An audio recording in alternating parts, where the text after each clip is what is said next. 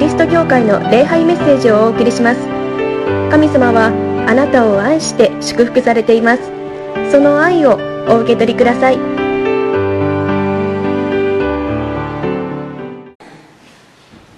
1週間の歩み皆さんお疲れ様でした。元気にこのところに来られたということを嬉しく思います。皆さんと一緒に礼拝ができる神様を賛美することができるということは本当に幸いなことであります。幸せなことであります。このところに神様がおられ皆さんを喜んで祝福してくださっています。まあ私たち、えー、この世界に生きています。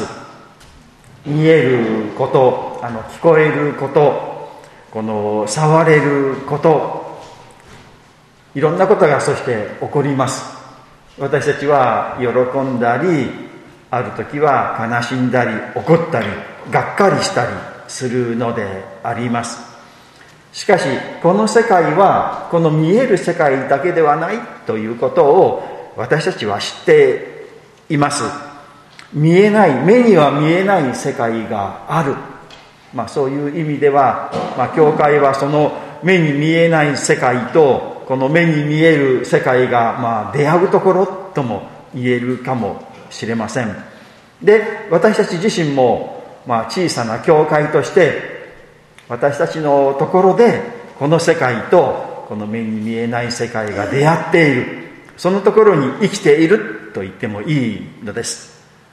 見える世界だけで生きているとこのように起こるいやいろんなことに影響されてこう喜んだり悲しんだり落ち込んだりする、まあ、ジェットコースターのようにですね上がったり下がったりするのでありますけれどもいや目に見えない世界があり目に見えない世界に神様がおられ神様が私たちを守り導いてくださっている。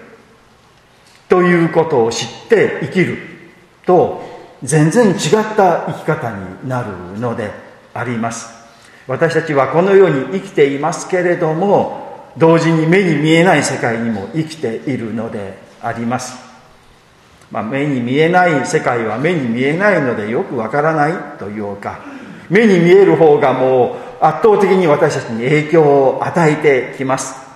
けれども教会に来て聖書を読み神様のことを考えイエス様のことを知るときにああそうではないんだということが分かります。このようにして皆さんはその目に見えないけれども圧倒的に私たちを導き愛してくださっている神様の世界というのを意識できるのであります。今日もこの聖書の言葉によってその神様目に見えない神様からのお言葉をいただきたい。神様からの言葉は愛の言葉です。良い知らせグッドニュース福音の言葉であります。今日の聖書の箇所。もう本当に素晴らしいあの聖書の箇所ですね。今日の第一のポイントですね。何も恐れない生き方なんだということを教えられるのであります。3節ですね。そればかりでなく苦難をも誇りとしますとここにあります。苦難というのは苦しみ嫌なこと辛いこと。それを誇りとする、まあ、自慢とするというかそれをまあ喜びとするというかそれを迎えることができる。そういうような生き方なんだということです、まあ、私たちのこの教会にはあのインターホンがあります。皆さんご存知ですね。インターホン2つあるんですけれど皆さんご存知ですか、まあ、なぜ2つなのかなっていうのはいろんな事情があるのでしょうけれどもあの教会に来られた場合ですね玄関が閉まっていたらインターホンを押していただきたい。その時に2つとも押していただくといいんですね。1つだけだと、まあ、違う場所にある場所にいると聞こえないという場合があります。でもその2つを押していただくと必ずあのどこにいてもあ誰か来られたなというのが分かる。あののです。ぜひ2つを押していただきたいと思うんですけれどもいつ頃でしょうか？あのブーッとなったのであの出ました。そしてこうカメラがあって見ることができるんですね。どんな方が来られたのかなっていうのを。で見ますとまあ年配のこのご婦人がおられるんです。はいって何かご用でしょうか？と言うとその人はですねあんたキリスト教なんかやってちゃダメだよとですね 言われるんですよそんなことやってたら今に悪いこと起こるわよと言われたんですね教会ですよ。教会です。そういうことを言うなんてすごい方だなと思ってもうどう言っていいかわからない。面食らってどう言っていいかわからなかったんですけれどもまああのありがとうございますと。わざわざ教えてくださってありがとうございますと。私は言いました。そうしたらその方は満足されたのか。あの、まあ、声だけで相手が見えなかったというのもありますけれども帰って行かれたんですね。まあ、教会なんかキリスト教なんか信じていていいことないよと、悪いこと起こるよとあのいう感覚あるのかなと思うんです。まあ、このキリスト教というのは日本の中ではあのこうマイナーなあの少数派です。まあ、世界的に見るならばですね、あのまあ、30%以上のですね、まあ、3人のうち1人はクリスチャンというのが世界的なんですけれども日本の中では、まあ、100人いて1人いるかいないかという状況ですで、えー、日本の昔の歴史を見ますとキリスト教というのは悪い宗教なんだというのでこの迫害された時代があります。でキリシタンバテレンとか言われてですね私が子供の頃見たというか読んだ小説にはキリシタン・バテレンの妖術会とかですねいう登場人物があの出てきたんですけれどまあそういう感覚はあるのかなと思います。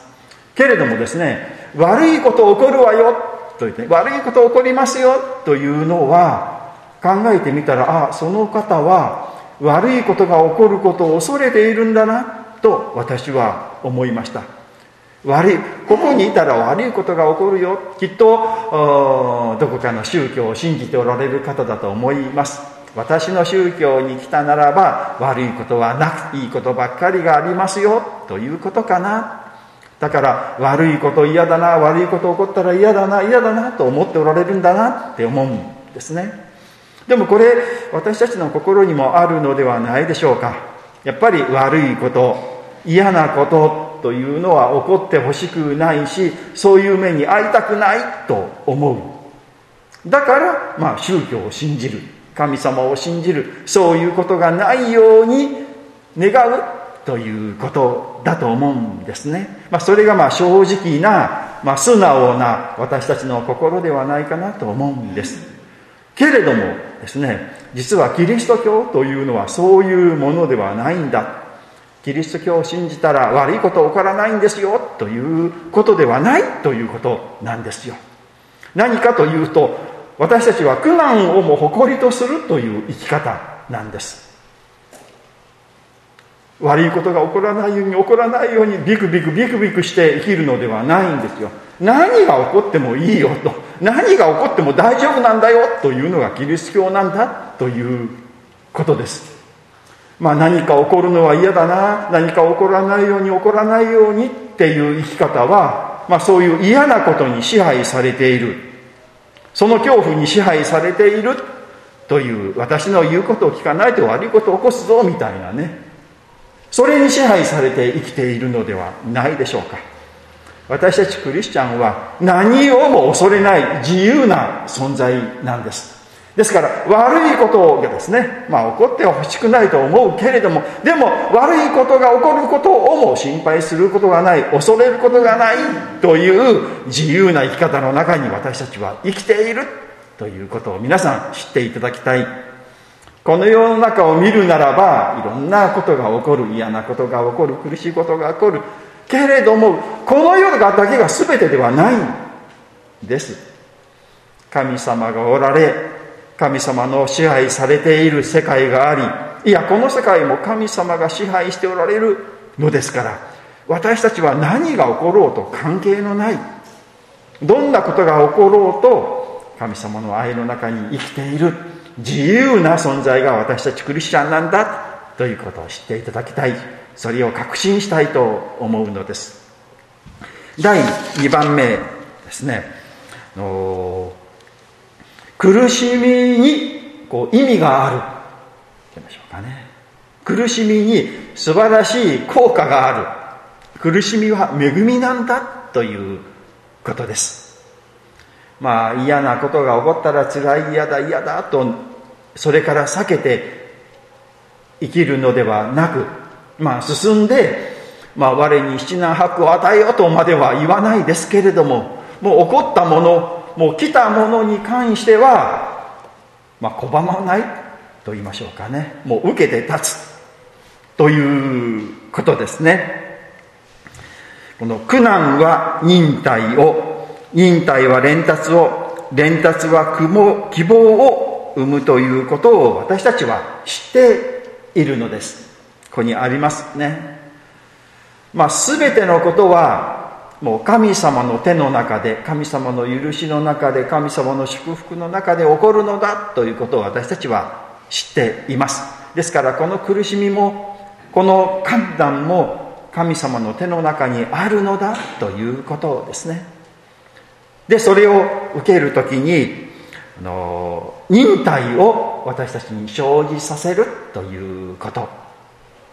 忍耐というのは我慢すること耐えることですね。また許すこと。昔はあの切れるというとちょっといいいい意味がありました。あの人は切れるとかですね言うとちょっと頭がいいというかね。もう考え方が鋭いみたいなですねいい意味ですけど最近は切れるというと悪い意味ですね。あの人はすぐ切れるとですね言ったら気が短い短気である感触持ちであるというような感じがしますけれどもすぐ切れるという人はやっぱりちょっと嫌ですね。あの人すぐ切れてすぐ怒ってすげてすぐ感触を起こす。まあ言うならばまあ、ちゃぶ台返しをするって言いましょうかね。怒ってですね。そういう人はちょっと困るなと思うんですね。やっぱり私たちが尊敬するというか立派な人というのはすぐに切れないね。じっと我慢し忍耐をする人です。それからこの忍耐をするというのは一つ私たちのこの人格というか品性の一つであります。嫌なこと辛いことがあってもそれをじっと耐える、まあ、そういう人間になれたらいいなと思います。最近はまあテレビなんか見てるといろんなこのサプリメントというのが発売されていますね。この骨が丈夫になるとかですね。目がちょっと良くなるとかですね。いろんなものがありますけれどもサプリメントでこれ忍耐力がつくサプリメントだというのがあったら買いたいなと私思うですね。けれども忍耐力をつけるサプリメントなんていうのはないですね。忍耐力をつけるのはやはりちょっと苦しいな辛いなという状況の中に生きることしかないわけですね。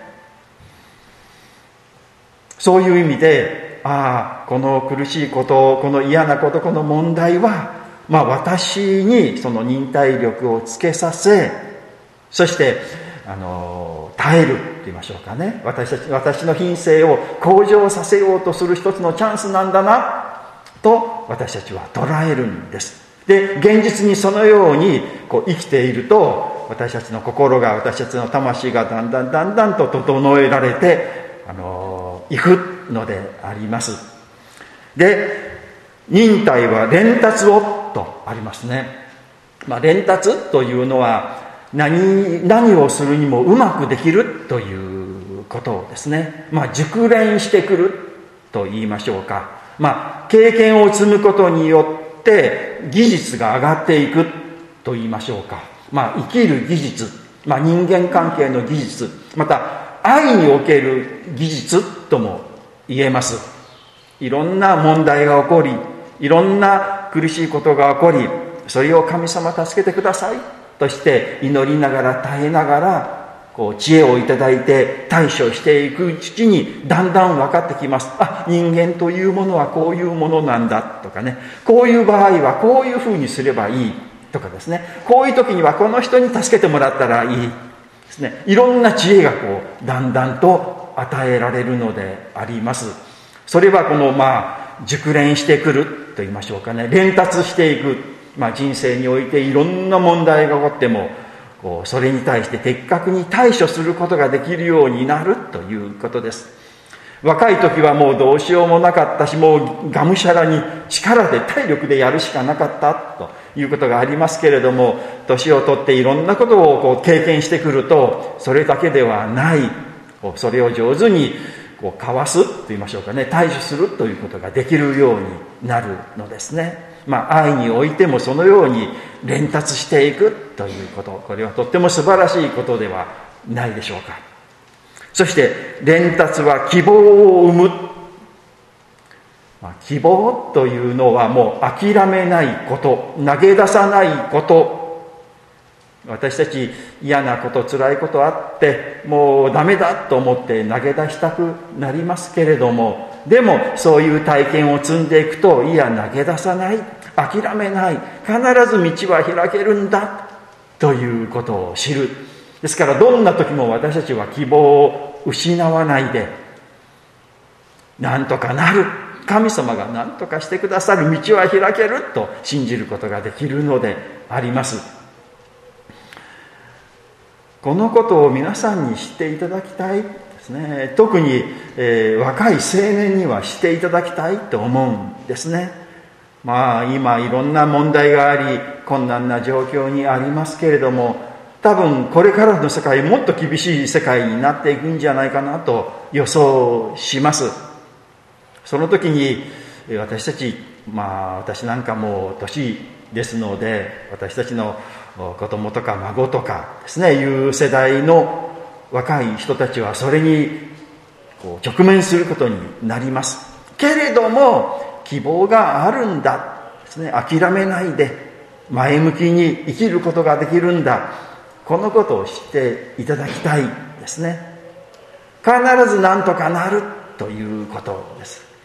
私たちがいつもそのように希望を持って生きることができるというのは嬉しいことであり希望を持って生きている人がいるということはこの世界の希望です。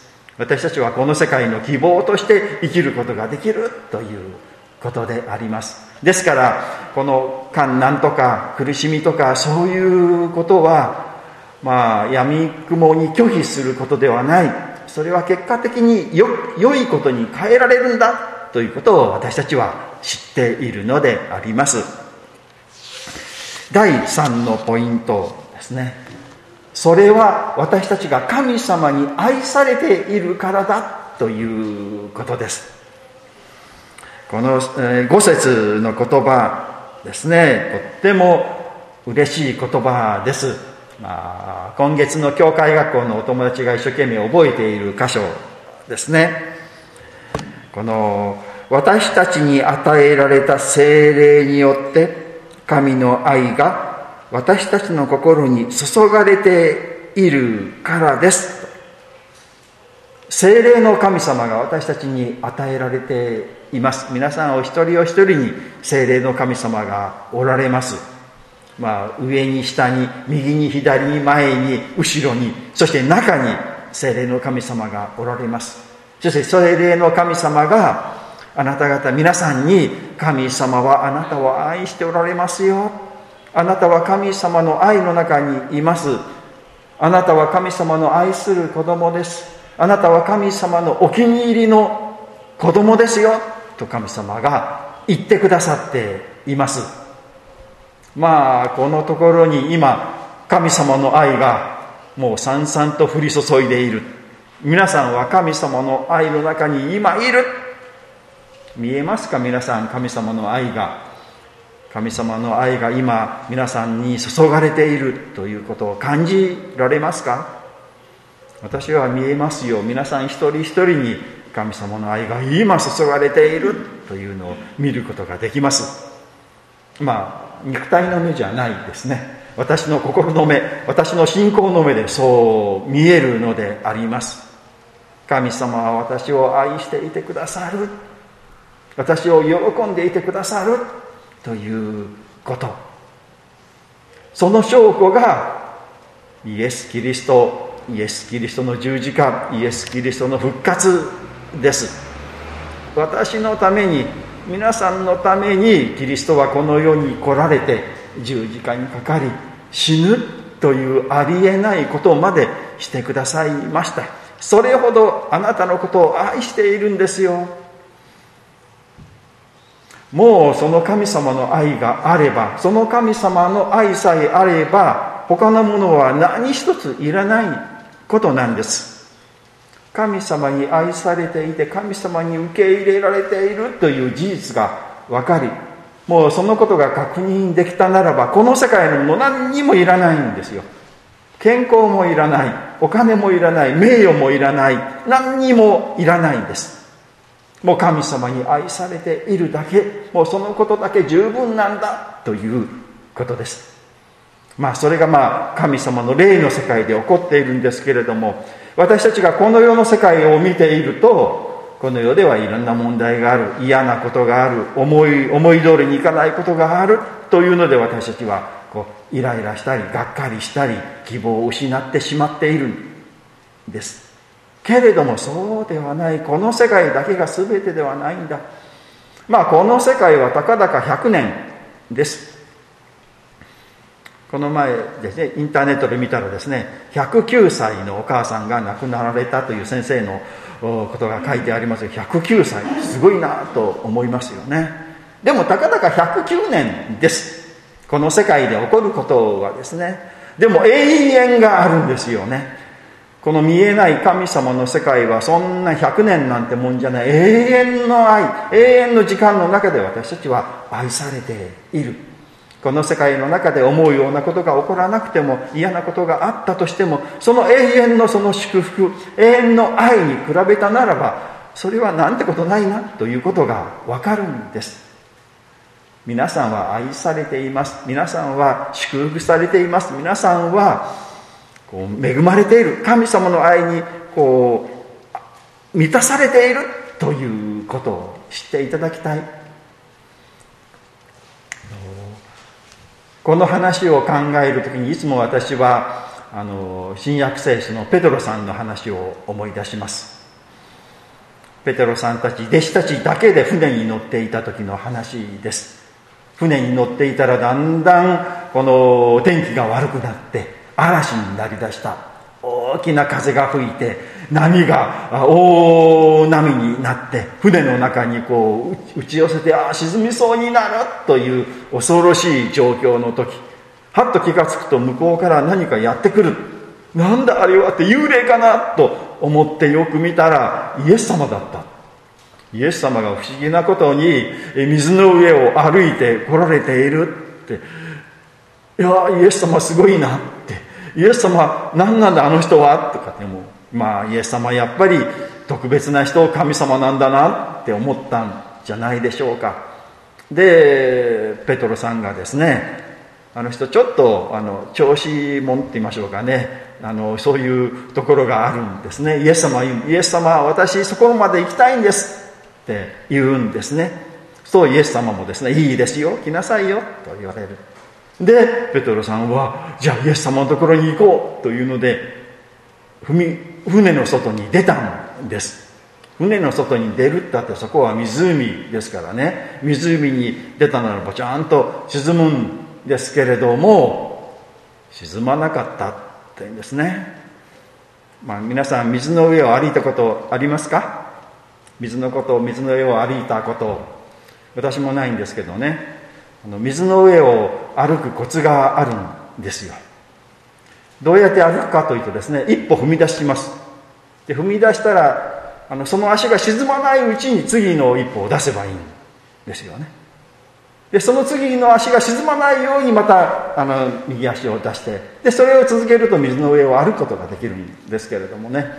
今度プールなんかに行ったらぜひそれを試みていただきたいなと思うんですけれどもペテロさんはそのようにしたんですよね。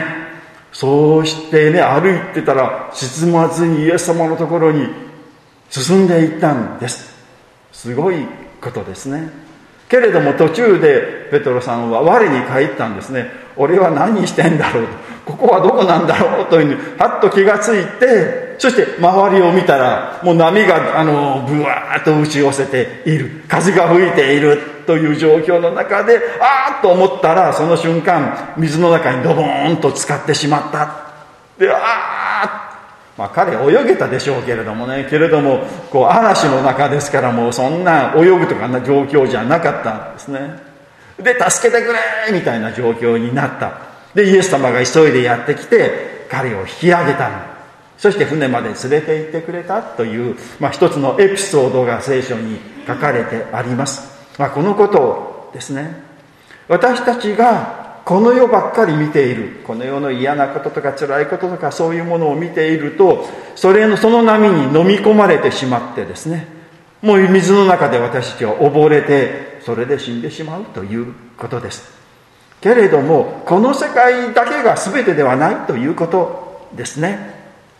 神様がおられるイエス様がおられます。そして聖霊なる神様があなたは神様に愛されている。いつも見守られている。というこの事実ですね。それを信じることですよ。神様の愛の中にいます。でイエス様をじっと見ているとペテロさんは沈まなかった。でそのままイエス様のところにいてずっとイエス様と生きている。私たちもそうなんです皆さん。神様に愛されている聖霊なる神様によって神様の愛が豊かに注がれている。その中に生きている。その事実を喜んで感謝して一日一日いやいや一秒一秒生きればいいんですよ。嫌なこととか苦しいことあったとしてもでも私は神様に愛されている。私の家族は神様に愛されている。この世界は神様の中に愛の中にあるんだ。ということを信じてきっとなんとかなる。きっと良くなる。きっと神様が助けてくださると希望を捨てないで生きていく。で一日一日皆さんすることがありますね。皆さんのお仕事をする。主婦の方だったならば家事をする。洗濯をする。掃除をする。買い物に行く。ですね。学生の皆さんだったら勉強をする。いろんなあの課題があるでしょう。それを毎日毎日きっちりやっていく。はっと気がついたら5年たち10年たち20年たちああ神様がやっぱりおられるな導かれているないろんな問題があったけれどもあ不思議なように解決されたなということを体験するんです。けれども波に揉まれてしまうとああもうダメだ私の人生これでおしまいだなんて思ってしまって本当にダメになってしまうんですね。そうではないんですよ。私たちは神様の愛の中にある。皆さん信じていただきたい。いや確信していただきたい。そしてイエス様を見つめてまっすぐに今週も歩んでいきましょう。お祈りをいたします。神様あなたの皆を褒めたたえます。私たちはいつも恐れています。何か悪いこと起こるんじゃないかな？嫌なこと起こるんじゃないかな？うまくいかないんじゃないかな？これからどうなるんじゃないかな？と恐れています。けれども私たちは何も恐れることはないのであります。神様あなたに愛されているからです。ですから私たちは観難をも恐れません。その観難によって私たちは素晴らしい人格者へと素晴らしい品性へとまた精霊の実を結ぶものになるからであります。私たちに精霊の神様を与えていてくださり神様の愛を今豊かに注いでいてくださり私たちを神様の愛に満たしてくださっていることを感謝をいたします。そのことを確信します。そして今週もイエス様と共にイエス様を見つめながら歩んでいきます。この世を見るといろんな問題があり不安になります。この世の問題はこの世の問題で神様から知恵をいただきながら対処していきたいと思います。けれどもその中にあっても神様の愛さ神様の愛の中にあるという事実は変わりません。どんなことがあってもその愛にいつも帰って希望を持って生きていきます。どうか導いてください。えこの世界本当に大変な状況の中にありますけれどもどうかこの世界を守ってください。また特に、えお仕事をされている方々の上にあなたが望んでくださりそのお仕事を祝福してください。また私たちが感染することがないように守ってください。またすでにもう感染した方という方の上にあなたが望んでくださり的確な癒しを与えてくださるようにお願いをいたします。願わくば良い薬良いワクチンが開発されて、えまたみんなが、え前のように生きられたらなと願っております。どうかその時を早く来たらせてくださるようにお願いをいたします。イエス・キリストの皆によってお祈りをいたします。アーメン。じゃあしばらく成長の時黙想の時を持ちましょう。桃谷キリスト教会の礼拝メッセージを聞いてくださりありがとうございました。ご意見ご感想などを聞かせていただけると幸いです。神様はあなたが大好きで救ってくださいました。安心してお過ごしください。